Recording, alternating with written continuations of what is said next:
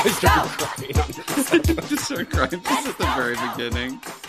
Hi, this is For the Girls podcast. I'm Nick Westrate. I'm Jason Black. This is a podcast about LGBTQ fans of iconic female performers. Yeah. We're we we come we come here uh with grace and light to uh sometimes Nick and I just talk about divas who have conquered the world, or maybe divas we think have conquered the world that maybe you don't know about. And sometimes we have guests to tell us how they have conquered their lives, how the divas have changed and informed their lives. And we bring you all that on this little podcast. On just this little independent podcast, we're just a real mom and pop shop where we just celebrate the moms and kick the pops out the door.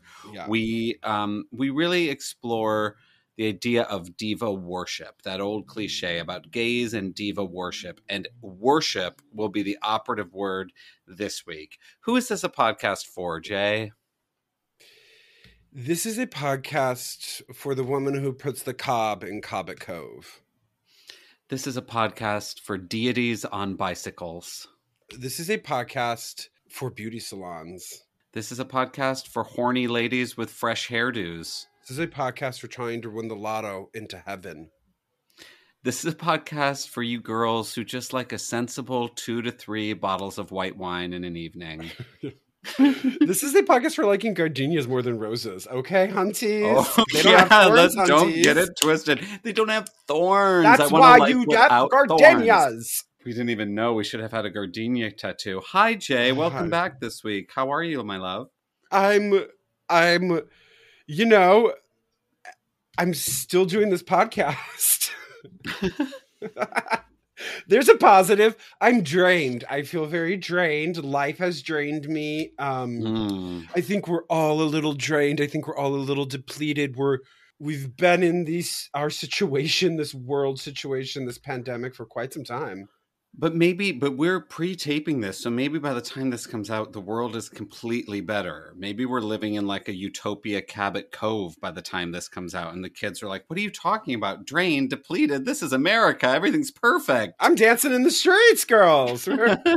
What if that's on happening in, Broadway. in two Um, months? and this is yeah, I mean, it would be so beautiful that this would be an antiquated episode. That this would be a time capsule episode of of a time that we get to push in the back. I don't know. I actually was thinking about that recently about how I was, I, don't know what I was listening to. I was listening to a different podcast. Uh, I was listening to Keep It and uh, marveling at how on top of everything they have to be. Mhm. And then being so grateful that our podcast is such an old, moldy VHS where we do not have to understand the current world in any way. We only have to understand pieces of culture from 30 to 40 years ago. right. I mean, come, we were try. We try. We do try. We do try. We're such old. We're so old in the in the hat. We do try to be somewhat current, but we do love. we do love our nostalgia junkies. We love a rerun. We love a rerun. We love anything from '89 back. Um, oh, but we are going to get kind of current this week on the Patreon. If you're new to the podcast and don't know, we have a Patreon where there are bonus episodes, and uh, you can go to patreon.com front slash for the girls podcast, and we have loads of episodes on there. But this week, we're going to be covering a little film called uh, Whatever Happened to Mondays. Yep. Yep. Yep, Try it's- to it's a try to remember that. It's a fucking dystopian, futuristic joint. It's on Netflix, and it stars my girl Noomi Rapace and my other girl Glenn Close. And my girl, William Dafoe. That's right. It's really something. I mean, this podcast right now is brought to you by Days of the Week. This is a week. This, yeah. Like, if you think I like seasons, get buckle up because I like days of the week. I like calendars and days of the week. So on the Patreon, it's whatever happened to Mondays. But this week, what is it on the main podcast where we are right now? It's if it's Thursday, it must be Beverly.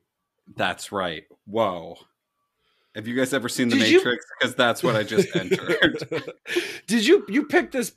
You picked this. You picked this episode. You wanted to do this. Was it just because of the name? Because the name No. tickled you so no, much? No, there's an origin story. Okay, so again, if you're new to us, this is a recurring themed episode called My Favorite Murder She Wrote. Um, and that comes with a whole bunch of origins. Murder She Wrote being, of course, the place where we went for solace on a Sunday night to try to forget that school was coming the next day and just cuddle up on the floor with a blanket and watch Jessica Fletcher um, impose moral order on the universe. Murder She Wrote's kind of like um, when you're when you're Murder She Wrote is like when that when tea becomes the exact right temperature that you can just drink it and enjoy it Mhm. constantly. It's like constantly a cup of perfectly warmed tea that Mm. just soothes you, soothes you with a little death. and we also got a lot of podcast inspiration for starting this podcast from the podcast My Favorite Murder, um, Karen Kilgariff and Georgia Hardstark's great murder podcast, which we're both huge fans of. So we combine them to do My Favorite Murder She Wrote. So a couple times a year, we come at you with just telling you the plot of a single Murder She Wrote episode. And this week, it's if it's Thursdays, it must be Beverly. How this came about was because when we were doing our other iconic episode about the gym, remember the one that we did about the health club? Right. We were watching the exercise classes. yes, of We course. watching, we were in love with Evie Simpson. We were loving the ladies of the town, and we said in that episode, "Are there is there a beauty salon in this town? I want to know about the beauty salon." And my friend Deb Wolfson, who is a uh, Battle Angel listener to the podcast, great human being, messaged me, and she was like. Oh my God, what are you talking about? If it's Thursdays, it must be Beverly, is the iconic beauty shop episode in Cabot Cove. let me give some more origins too with that. Uh, Evie, yeah. So I think we've done four of these, and in and Eve, the original sin is uh, Simpson. Is in three of the four that we have done. One when we we chose when we choose when we chose another one, we were kind of shocked that our girl was going to be in that episode. We didn't specifically pick it, knowing that Eve Simpson she was going to be she was going to show up. What was the And- one she wasn't in? The first one I think that we did, she wasn't in. Oh, I don't even a bummer. remember. And it's hard to remember because eh, because just also just a little bit of understanding is that for Nick and I, we're not conspiracy theorists. We're not not necessarily zealots, but we No. have uncovered just like just like they found the Book of Mormon. We have found the Book Mhm. of Cabot Cove as written by our God Jessica Fletcher. that's And right. so we go we go to the we go to the mountains we go to the oceans we go uh, to the beauty salon to be in the presence of god and Yes. And to try to learn and try to hear her word and let her word enter us. exactly and and that brings us joy that brings us If it brings you joy, we don't really know, but we're going to put you through it anyway. Also, if you want another book, one of, you know, like, you know how the Bible has some of those books that are like questionable and they're only in some of the Bibles? uh-huh That's our alternate episode on Mrs. Santa Claus.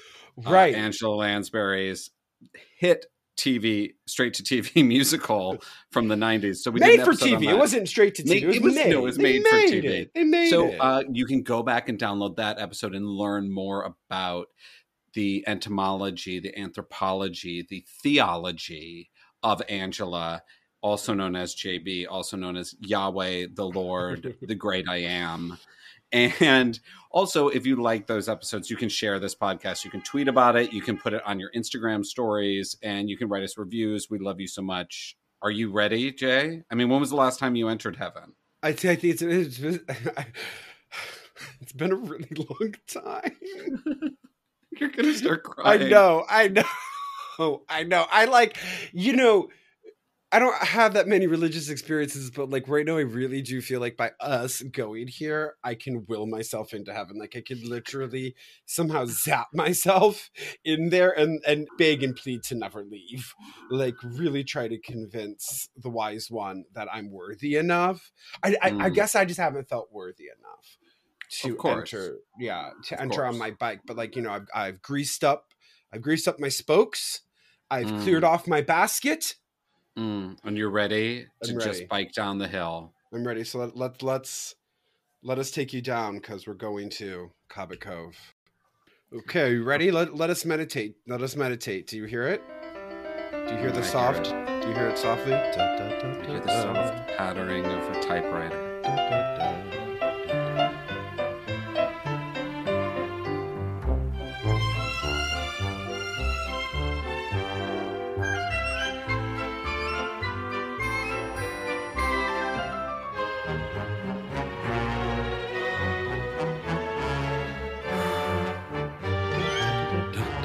And we open on Loretta's beauty shop. Now, let me tell you all Loretta's beauty shop in Cabot Cove is a pink palace. Imagine it pink trim, big, futuristic looking pink ladies' hair dryers. The hair dryer is pink with with in the middle of it. I mean, they look like alien heads. They look like cone cone Yeah. like Cone um, heads. cone heads, and then so it's all this like beautiful Pepto Bismol pink within the middle, gl- uh, like a glitter, a, gr- a silver glitter line down the middle, just like Mhm. elegance itself. It's giving you Xanadu everything. And we are here in Loretta's beauty shop.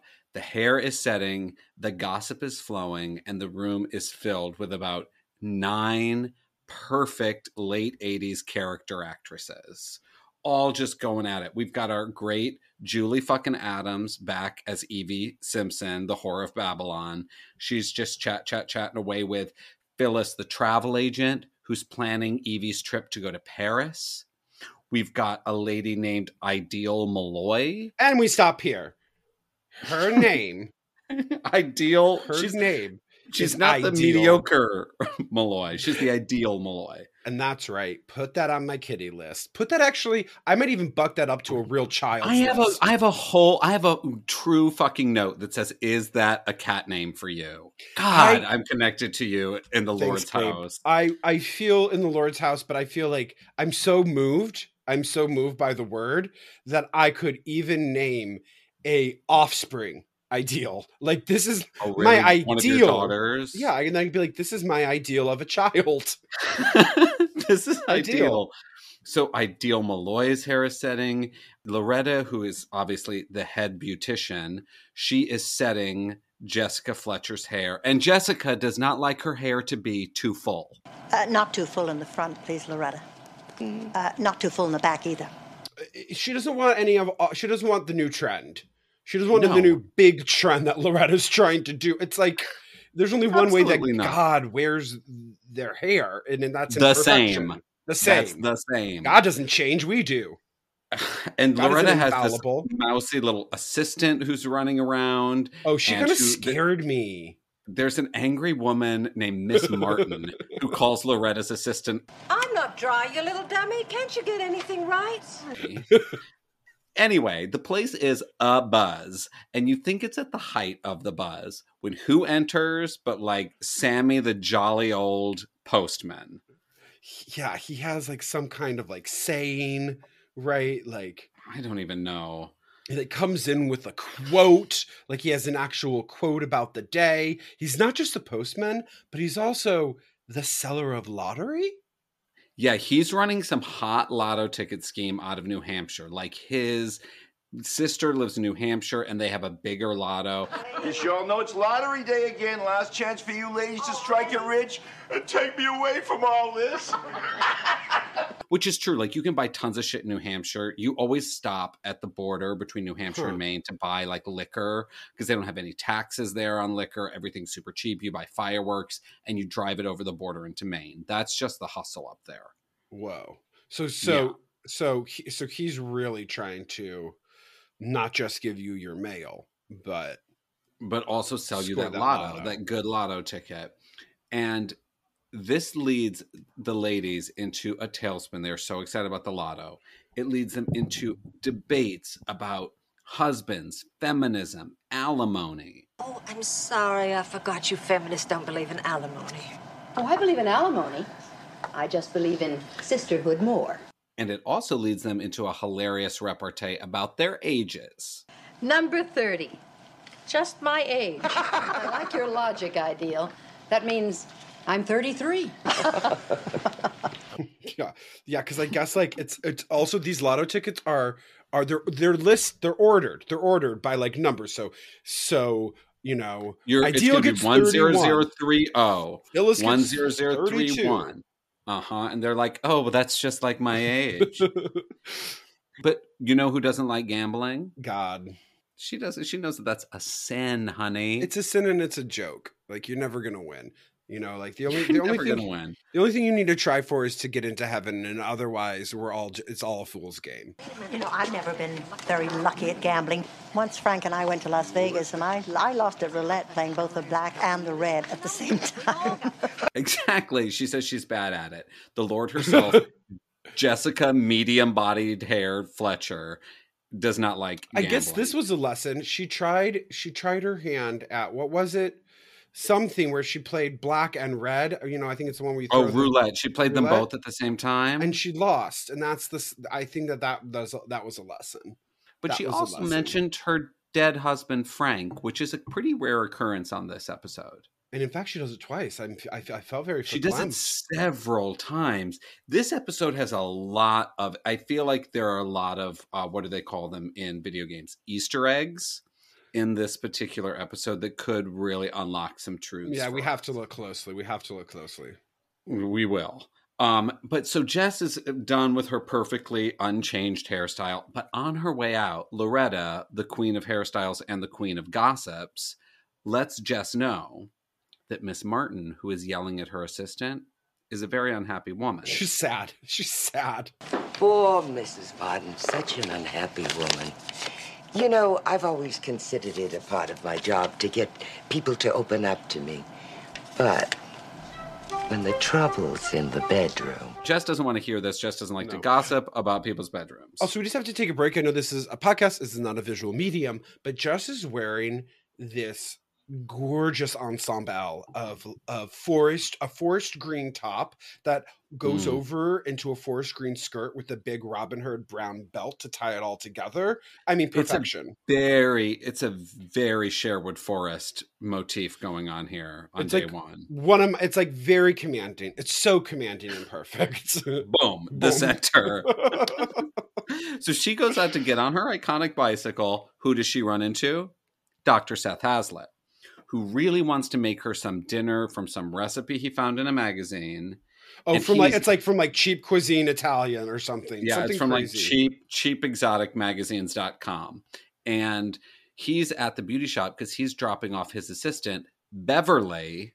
Remember the title. name. Remember the name. Remember this. It's in the fucking title. Seth is dropping Beverly off at the beauty parlor, and as they're standing there talking about the cheap cuisine he's going to come over and cook for her, they run into a man named Jonathan Martin.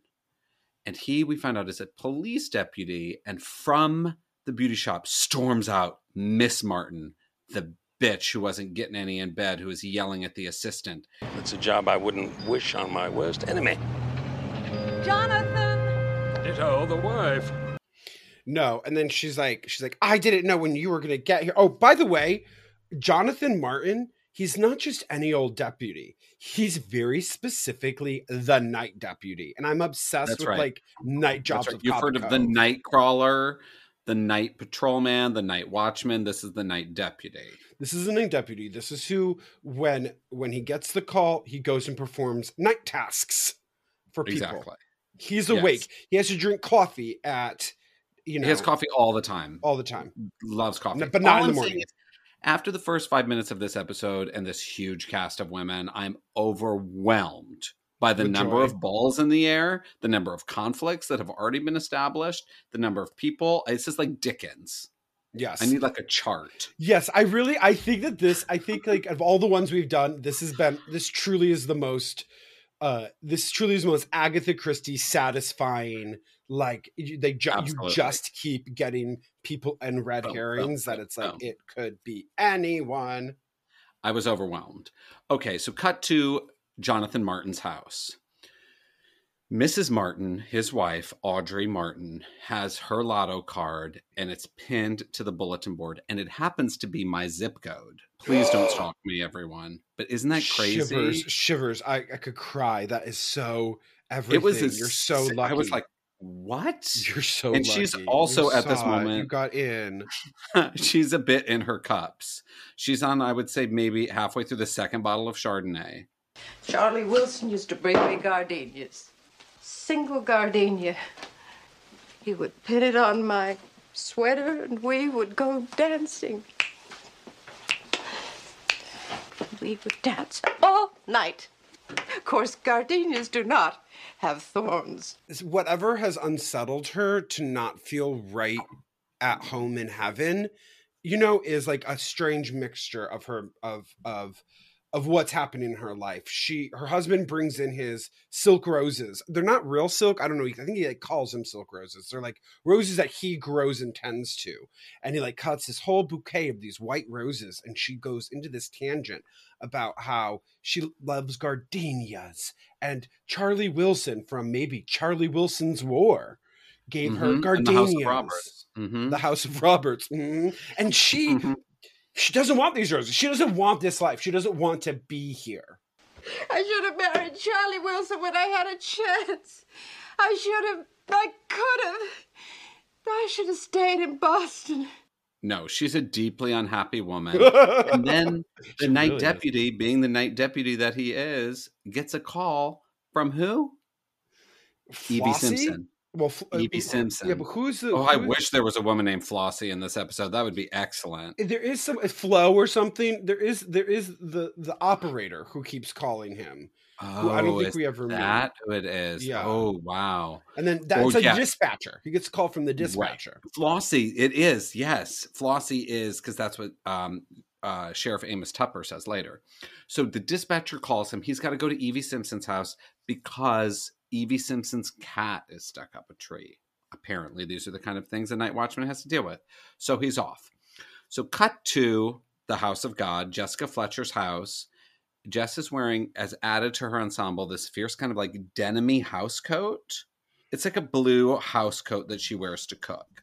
And Seth is cooking the dinner. We find out it's uh, calamari and that Seth at one time almost poisoned Jess with some sort of chicken vindaloo dish he made. That's what you said that time that you made the chicken, Veronique. Now, Jessica Fletcher. So I looked up chicken like whatever vindaloo, and I spelled it completely It's wrong. not vindaloo. It's like it's like Veronica. Verzana, Verzania, Verzant, whatever. I tried to I tried to phonetically spell it, and it I went on a very strange journey of looking up.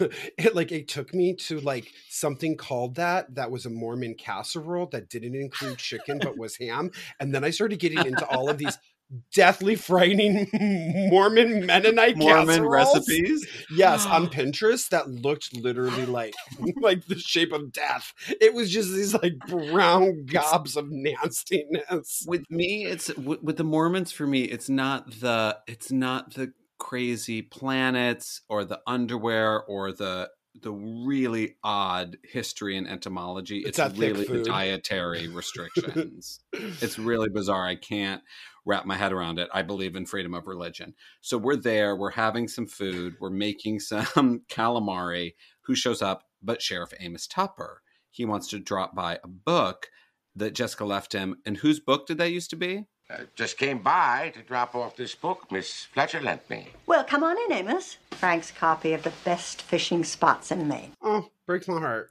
I know, and these two men are like circling Jess. Jess has her pheromones turned up in this episode, and men are kind of buzzing around her. You should maybe save this episode for Valentine's Day or some day when you want to kind of feel a little sexy in yourself, because this episode will do it.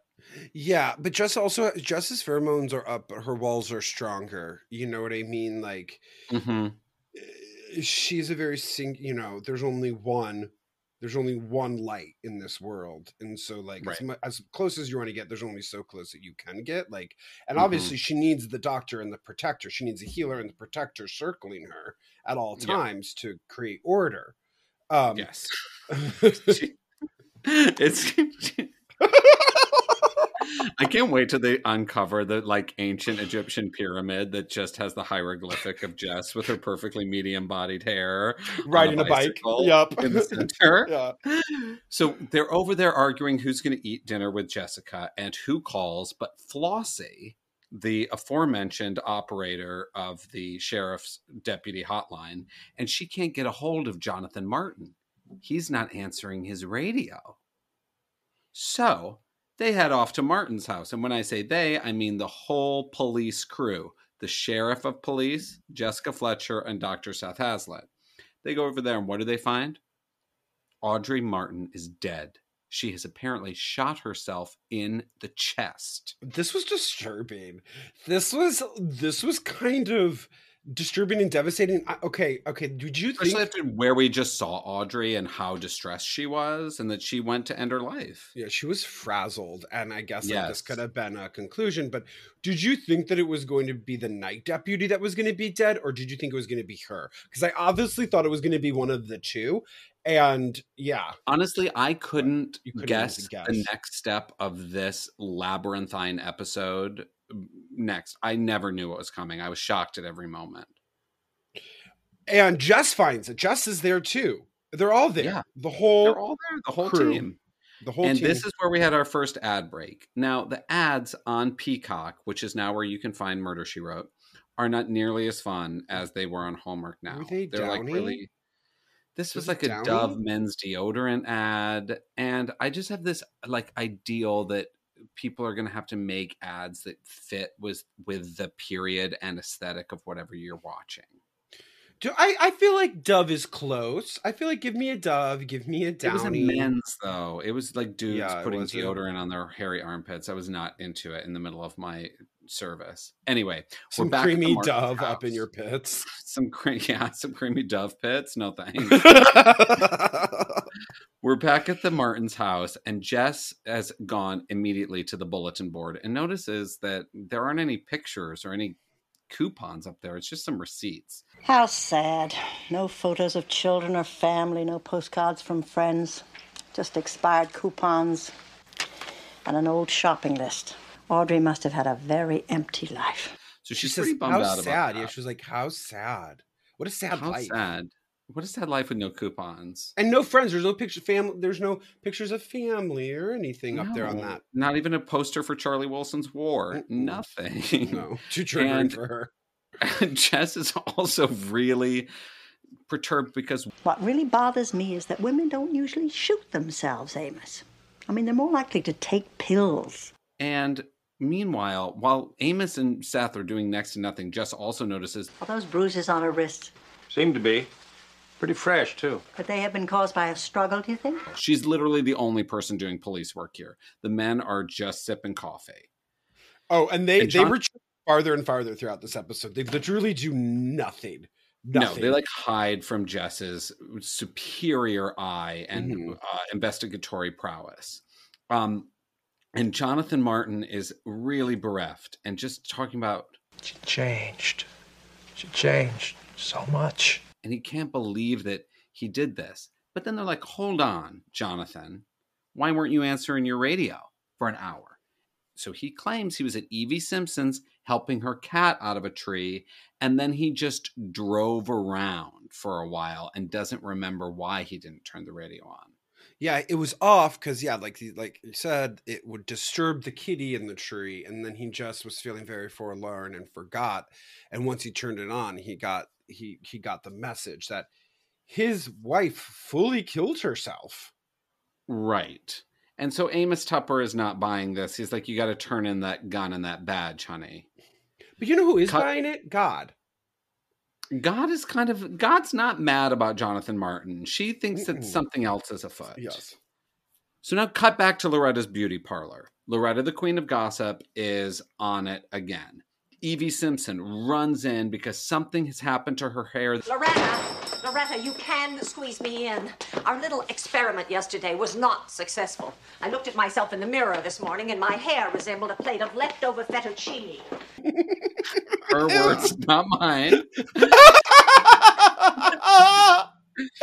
And fucking Loretta knows she's heard. Well, Bo at the diner told me that Sheriff Tupper took away Jonathan Martin's badge. And this is the moment where I'm going to talk about Ruth Roman as Loretta.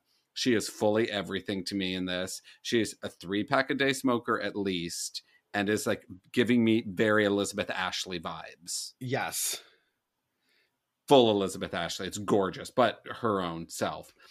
Anyway, Amos Tupper shows up at the beauty parlor to get some information, and the ladies just theories. and He was always always cranky. She never even made an Sheriff, effort to be if pleasant. you ask me, the problem Oh, that with that marriage probably was terribly in unhappy. In that case, she's Now, better ma'am, off I- And look, look, now you know a man can only That is take an so evil much. thing to say. Believe Just because she's Well, you dead know doesn't that. mean she. Amos cannot take it. He's exasperated. Ideal is really she really shines during this scene. Like Ideal really does an ideal comedy bit here where she's super Does she? confused. What was it? Ideal is kind of like they're like um you know they're like oh we think it's Jonathan and and uh, the sheriff had to take Jonathan's badge and Ideal was like Okay, Sheriff, what gives? Did Jonathan Martin kill Audrey? With his badge? Ideals uh, does play for that hard, um, like the ditz lane yeah in the comedy. She's really like holding on to that. you know there's always that classic grandma ditz and all and all and all the films that's that's ideal in this one that, that that archetype of the grandma ditz. grandma ditz Anyway, cut to Dr. Seth's office, a very rare setting that we rarely get to see in Cabot Cove. is And Seth's this is- office basically a house transformed It's a house. Yes. It's fully a house. And what's happened is Beverly has called out of work for today. So Seth is frazzled.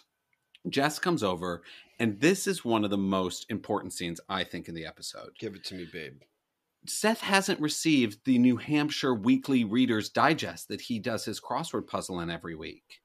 And he can't figure out one word in the crossword puzzle. There's a word I simply cannot fathom. The devil. Five letters. I know. It, it's a trick clue. Satan doesn't fit. Oh, I know that. What does? Do you really want me to tell you? Yes, why else would I ask the question? Oh, it's just that sometimes when I tell you, you get upset. I'm getting upset now. It's deuce. Who knows all the names for the devil? god God. What does Jess immediately know? do you know how i would spell devil How? e v e e e e e E V or E E V I E. E no, five letters. E V I E S. Evie Simpson. Jess No, I- knows immediately deuce. I don't really know how deuce is a name for the devil. wow But apparently it is, and the Lord is telling us she knows the devil's name, she knows his business, and she will find him out. Now I do never do this in Comic Code, but I want to do this here. I want to be crude. Do you think I gotta take a deuce? Comes from like I gotta I got I've got to purge myself I've got to purge the devil out of Yeah. me. I don't. I think it just means a number two, babe. Oh. Deuce is in the two. You know. Now I will tell you though that Angela Lansbury appeared on Broadway in the play Deuce opposite Dame Marion Seldes, who starred in one of our previous Cabot Cove episodes. See, we're only presenting facts. We're only presenting connections. Sometimes you can't completely understand what they mean. We can only lay them out here. Again, to like just like when we find the Egyptian scrolls of Jessica riding on her Mhm. bike, at some point some historian's are gonna have to take the work that we have put in to pick up and Mhm. understand exactly all the connections we are finding. They'll study it in. in You will study this. Someone will study this podcast. This is why we do this. we're we're reporters. We're um, cultural uh, anthropologists. Um, anyway, Jess is off to the travel agency for some reason. She's got a hunch, so she talks to a new character. Well, who we met at the first scene, Phyllis, the travel agent. And Phyllis said that Well, pass that on to Eve Simpson, will you? She's been on my back all morning. Doesn't seem to understand that I can't give her two airline tickets for the price of one. Now, let me tell you this. Do you know where I would want to go if were I to visit Phyllis's travel agency? Do you know? Anywhere, I mean, literally, just like leave your house Or how about this? Just a return ticket to Cabot Cove, please. one way ticket, please. I would like to. I would like to leave Cabot Cove, only to re-enter Cabot Cove. Thank you very much. and I'd like to get a hundred of these tickets, and I'm not sharing them at all, sweetie pie. I just want to be able to come back to heaven.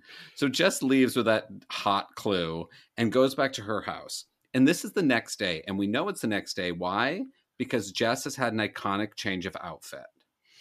She is now in what is my favorite outfit of the episode. It's different shades of strawberry, right? It's a monochromatic, iconic mood. It's like a maroon, possibly corduroy pant. It's like a pink blouse with like a red, uh, scarlet uh, sweater, uh, a great scarf, and a great kind of red floral scarf. And here's what I find should- interesting, babe. She was What? in a green outfit at the beginning. Mhm. Now she's Talk in a me. red outfit. Now, Yes, she now when is. you put red and green together, those color schemes make up Christmas. That's Christmas. This That's- is Mrs. Claus. So, and then when you, the next logical step is Mrs. Claus, the CBS made for TV musical, hmm Is the mother of God. is the mother of God. So, She died for your sins. You're welcome. Everyone should also follow a great account called Murder She Wore on Instagram. They're Oh, amazing. They chronicle all of Jessica's outfits. we love this. Anyway, we're back at Jess's, and Jonathan Martin stops by her house. Jess has been typing on the typewriter, writing her next hit mystery novel, and she's a little tense. Quick in the neck tells me that I've worked long enough. So Jonathan Martin starts giving the Lord a massage. I wish you could all see Jason's face right now. And she is bringing all the boys to the yard in this episode because he just starts hitting Jessica in that spot, in that real good spot. And she's like, Oh, oh my goodness, yeah. Oh, feels wonderful. Oh, my husband used to do this for me all the time. That's all. Yeah, that's the very spot there. Oh, he had the most wonderful hands. How's that feel?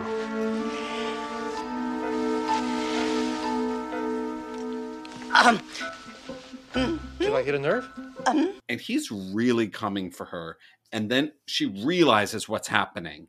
And she's like, I have to get this man out of my house. Luckily for her, the Jolly Postman always rings twice. And he just barges in. And Jessica's like, both of you really have to get out of my house. And she does an iconic uh, trick move where she tells them that they need to talk to each other outside. oh, uh, George, you know, uh, you know your your wife, you, you your must have wife so was a lovely, much lovely to talk lady. about together. I- Another. well, I- oh, no, but yes. I was Thank you hoping- so much for I coming, said to my sister, which is I've I've done it. I've done it. If two people are in Mhm. your house, you say you have things to discuss outside. exactly. It was perfect diversion. God. Thank you. Thank you. That's the halfway point. I'm going to hand it off to you, my babe. Thank you, babe. I'll just like to say at this halfway point, Jonathan has just tragic like like in all of these cases, Jonathan has just tragically lost his wife. Right. I'm not quite getting that tragedy Vibe from him. vibe from him, but I Well, am the but wife was a bit of a pill. she yeah, she yeah. She wasn't fun, but does that mean that like she should put a gun to gun to it? Uh, no, here's my question. We haven't even talked about this. Is Jonathan a Cobb Cove daddy snack? I was not into Jonathan. You weren't. No. You no. And I was really upset when he was massaging JB. What's who who's who, what's his um who does he The- my remind me of? of the ep- my snack of the episode is in the next scene though. Really? It's a really quick cameo. It's uh, Max, the new young deputy that we see for like a minute doing some paperwork at Amos Tupper's office. You see, Jonathan does kind of give me um who well who is the, who is a, the stud in Passion Fish? What was his name? The the oh, David Strathairn. it's giving me a little bit. He's giving me a little bit of like David Strathairn's brother. Also the stud in Nomadland. I know. And also the stud in Home for the Holidays. I mean, David Strathairn, iconic stud across uh, diva films. And I feel like Jonathan's giving me a little a little bit of that that light. You know, you, Okay. you know who Jonathan what you know that what that actor was in kind of his famous I guess most famous role? Cactus Flower. Little Oh, bon for with, you. with our Goldie. with our Goldie. Yeah. Oh, good for him. Yeah. Okay. Okay. Here we go, baby, baby angels. So there's a nice shot of Cabot Cove. Uh, after this, that's just perfect. So you know me, you know my love is when I get when when I get a Cove shot, and they're outside a lot. We, we we you know in that in her red ensemble, they're outside walking, and it's Yeah. and and so that is something we like to choose. Pretty as a- beautiful. No one's going to hit her in that outfit. They're all to know where she's at. They're gonna know where she's at, and we don't.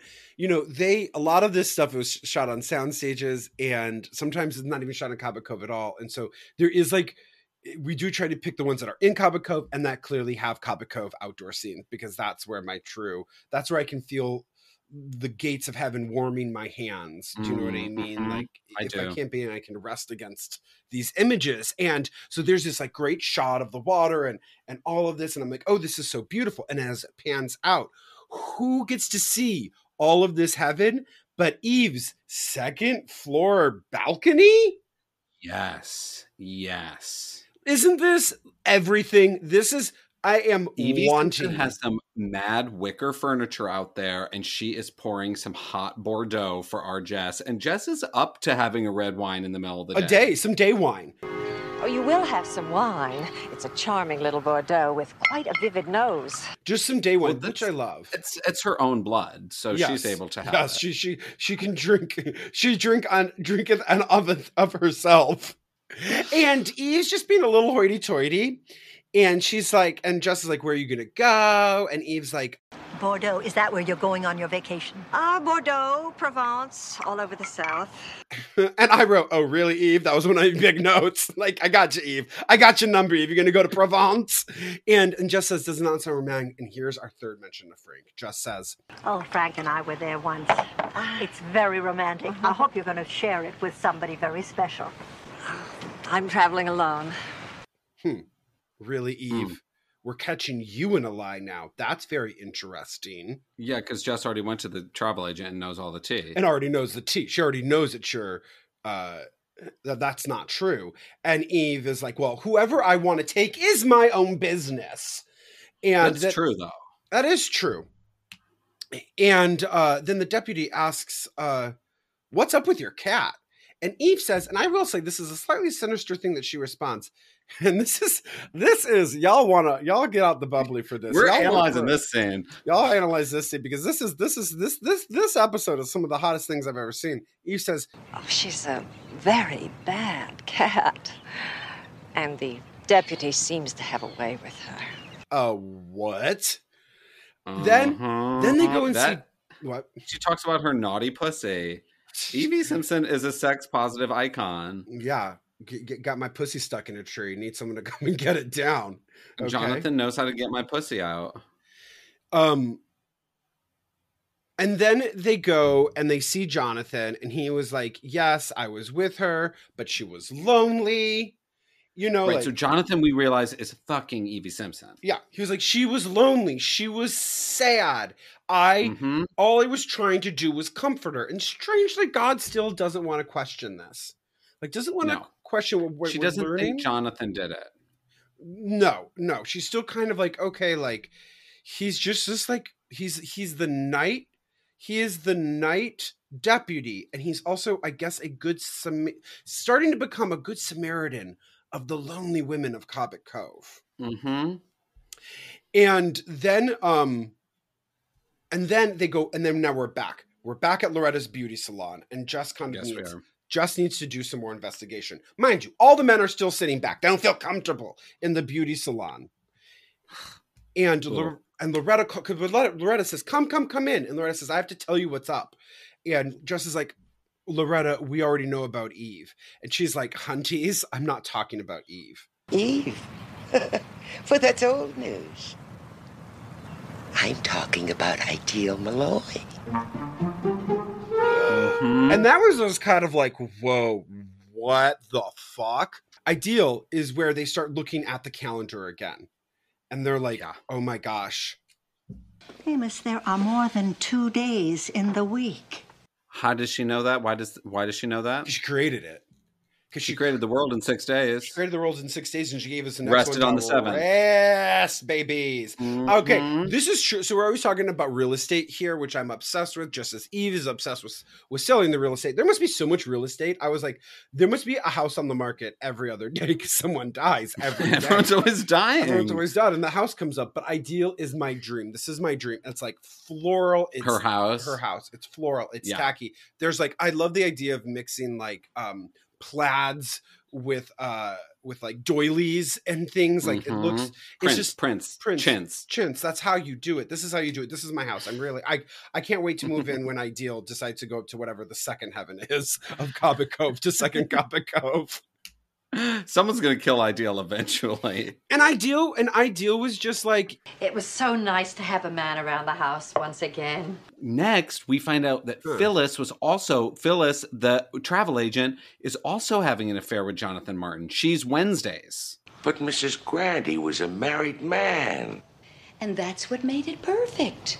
So so far we've got Evie's on Mondays, Ideal Molloy is on Tuesdays, Phyllis is on Wednesdays. I'm glad they went sequentially for us and didn't try to mix it up too much.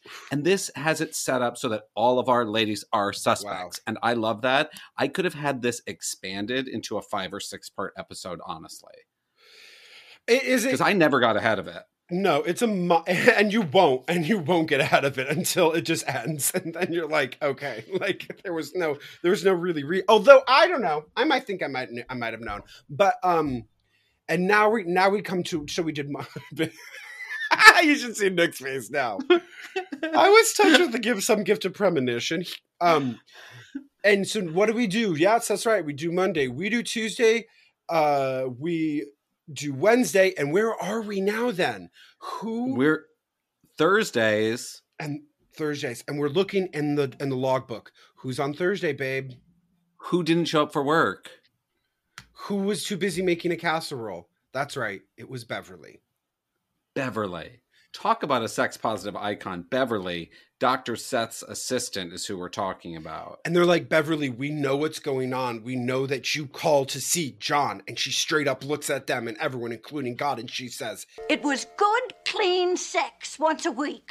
I'm not ashamed of it either. I had to take a pause. I had to take a pause. I had to take a walk around the block. I had to drink a couple glasses of water.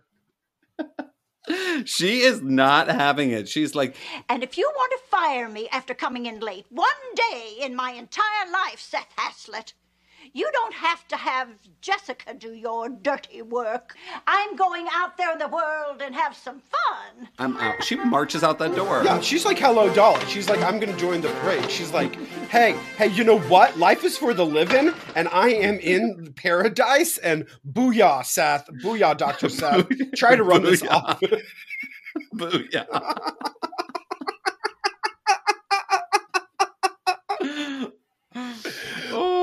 Uh, oh, okay. So now, and so now we go, and Eve is Eve, Eve, uh, the Yes. temptress. You know, the apple herself, the rotten apple herself. The you know the the animal without legs comes in with her. Um, that's a snake, y'all. Comes in.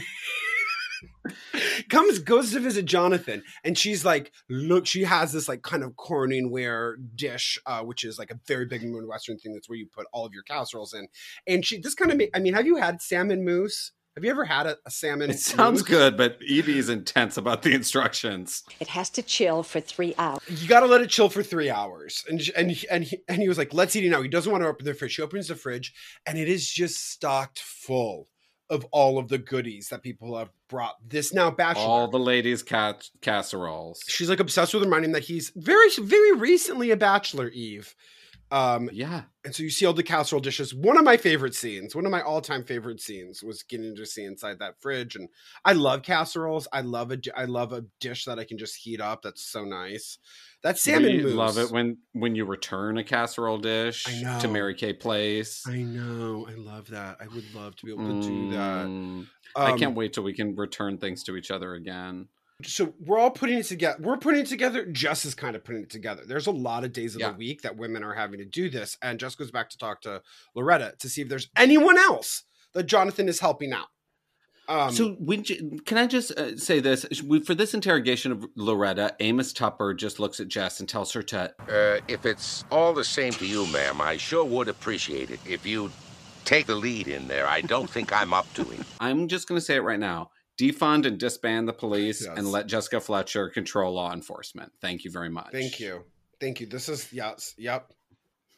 Uh, Boom. fuck, fuck the pigs. Fuck the pigs. you heard it here first, You heard it here first, babes. And so she's yeah, so she's doing all the damn work trying to be like Loretta, what's up? Is there any you know, is there anyone? And Loretta look, literally looks in the face of God and she's like, Oh my gosh, why? You too? And Jess is like, No, no, I'm not No. I'm not I'm not hungry for that. And then Loretta, again, very sexually goes, But then Jonathan does seem to have amazing stamina, doesn't he? Sort of makes you wonder what he's got that's so special, doesn't it? ugh, ugh, ugh. Come on. Well, he does. He he really does. He really does. I, it does paint another picture of if I if I were to be his wife, I would feel a little. Mhm. I would feel some ways. I would be feeling some ways. Um, and so now all of a sudden we're going to that kind of uh, mousy Loretta's shopkeeper's house. This surprised Corrine. me, Corrine. This was this house surprised me. This whole lifestyle surprised me. I haven't quite seen this on the shores of Cabot Cove in many a moon, and and kind of Corrine comes out of her mousiness, and she's kind of done up of the in the modern times of the '80s. Um, and And Jess is like, Kareen, Kareen. Corrine, do you know anything? And guess who comes Yeah. behind her? Guess guess what? Not alone. Guess who's there? Jonathan, Jonathan Strathairn Martin. Jonathan Strathairn, the night deputy Martin himself, is there Mhm. fixing a door, fixing the screen door Mm-hmm. at night. You what? Opening and closing her doors. And so then I guess they like take Loretta back to the pig station. Well, they they realize that No, Loretta they take Corrine. wasn't They take Corrine to the to the to the Popo station to, kind to of be like, station, and they find they interrogate her about this movie that Ideal and her and Loretta went to, and Karine is like, Loretta, Mm-mm, I never went to a movie with Loretta. it's so funny because because we actually know from Ideal that they went to go see a movie and she starts crying. And they were playing some awful movie. Something about divorce. Divorce. Love you, She's girl. a divorce is not ideal. Mm-mm. Mm-mm. They went to go see like the Prince of Tides or something. And so, aha, do we hear something? Do we hear something? Loretta's lying. Loretta's Mhm. been lying. Like, what's Mhm. going on? Like, oh my gosh, is this our culprit? is this our culprit? Also, Sheriff Tupper has the iconic line in this scene. Even the Lord rested on the seventh day. clues, clues, clues. They're trying to just tell us the gospel of Jess in this episode that is so sexual. I do feel like we're in the Garden of Eden. I feel like it's the beginning of paradise. Yeah, spirit, like, examining your spiritual life is so confusing. It is la- it is a labyrinth. There is a lot of characters involved in it. There is a lot of mm-hmm. messages. And it's and it's doing this work. It's sitting down. It's trying to decipher what's happening just so that we can get closer. Just so that we Mhm. can move just even the an inch closer to the truth and, and the, the way to truth. light in heaven. And so that's when they're like, oh my gosh, this is just so much. So they go and ask Jonathan, and he's like, yes, her too. Ding, ding, ding. Her too. And Yeah. she was Did you ever have a a date with Loretta? My one big mistake. Your one big mistake? Loretta's never let me forget it. Phone calls, letters, it was just endless. They got to go get her. yeah, they they gotta they gotta go and get her, and they they go back to the beauty salon, and then what does Jess see on the mirror? Lottery tickets. Lotto On tickets, Loretta's man. Mirror. Because Loretta bought 10 lotto tickets. And Jess is like, "Brr." but first they get an alibi from Loretta, don't they?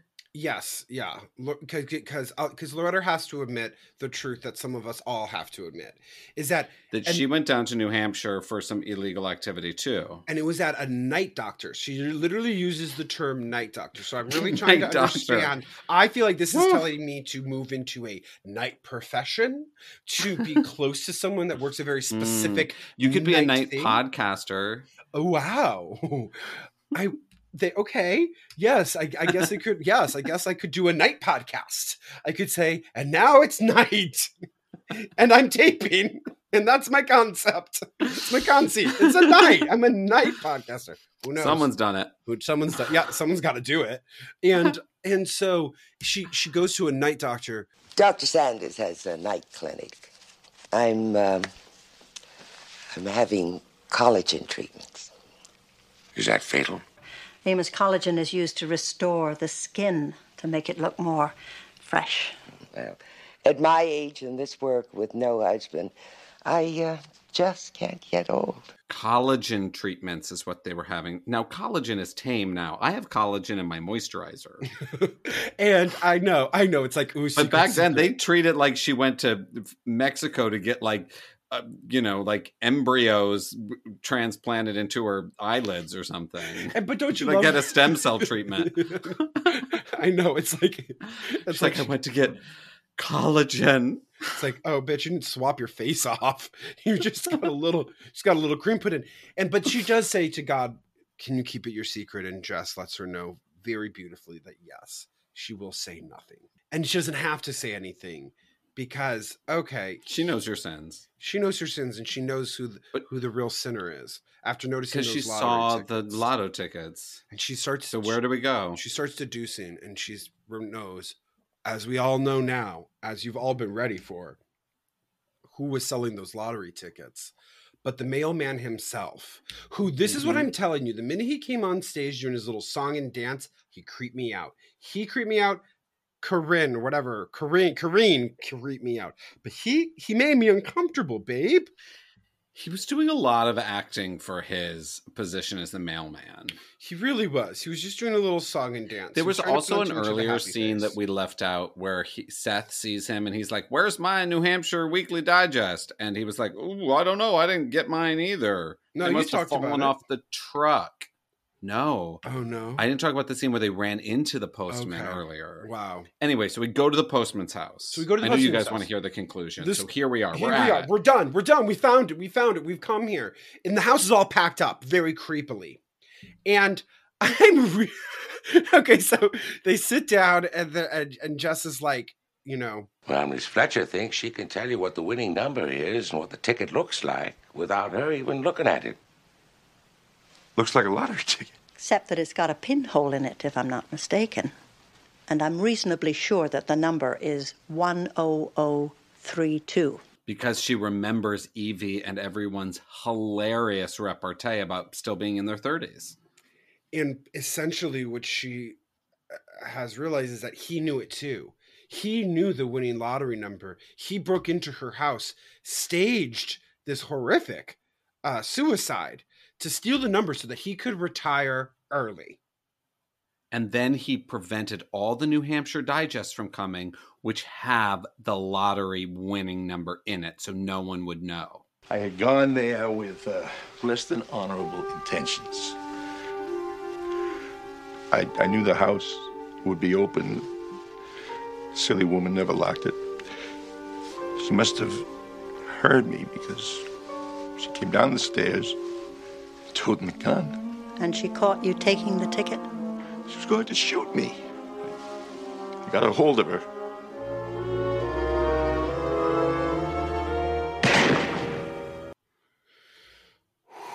Whew. Dark.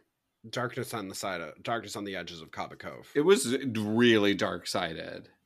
It was. It was. It was like it was evil and and so delicious. He also accuses Jess, he calls Jess Miss, um, Miss Fletcher here is getting a little uppity since I caught her with your deputy. a couple of days ago. Fact is, George, I believe her. And you're both crazier than a mallet in heat. It is scary moments. It's it's tense. Jess is doing all the damn work. Seriously, did Amos Tupper even go with her? I'm. She, he's there. He's there, and he has to. But he that he he Mainly because she Jess up. doesn't- He says, "I agree Yeah. with Jess." What the fuck?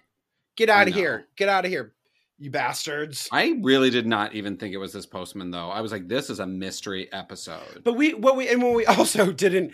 Are are you exhausted? Y'all exhausted? It's exhausting getting on your knees to pray, but you got to do it. You got to do it if you want to save your damn souls.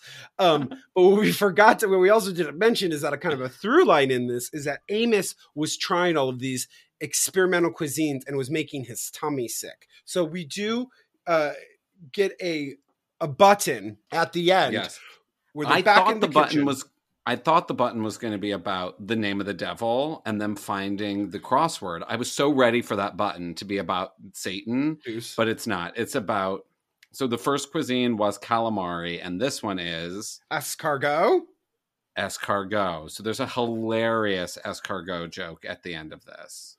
Where he like tries it and it's like ooh and i know that's that's also so very 80s like can't believe you're eating this I know. It was kind of a really lame button. I was ready for something so much better, like a sex button, something about being tired out from too much sex. But I think they had to just kind of pull it back because they really pushed the envelope with that fucking Beverly speech. I would have, yeah, I would have loved for Beverly and Ideal and Corrine and Loretta to all like be joining arms down the street and singing that feminist song from Mary Poppins. Mm, Sister Suffragette. Uh huh. Wouldn't that be hot? Oh, that would be hot. That would be hot. Oh, or something from Hair. Oh yeah, let the sunshine in. Let Yeah. the sunshine in. Let the Or sunshine. they're just over it. Jess is getting fucking bombed. Yeah. On Evie's Bordeaux. Evie brings a case of Bordeaux and they're just all getting bombed telling Jonathan Martin sex stories. That's how we need the episode to end. Yes. I know. Oh, oh, thank you well, as we float slowly out of Cabot Cove, we've learned so much about the nature of God, carnal desire, Mysteri- their mysterious ways. All the mysterious ways. truth, and consequences. Red and Thank you for equals traveling Santa with us. Thank you. Thank you for journeying with us. Again, just leave us an iconic review, share our shit on social media, join our Patreon, and um, download all the back episodes. And we love you. And, and thanks for coming to Cabot Cove with us. It's been a privilege and honor to uh, spend spend some time worshiping with you. Still be safe, our angels. We love you. we We, take your you spiritual again. journey very seriously. Yep. We take our shepherding of your souls seriously as we can. We look to see you again in Cabot Cove. Goodbye, babies. Bye.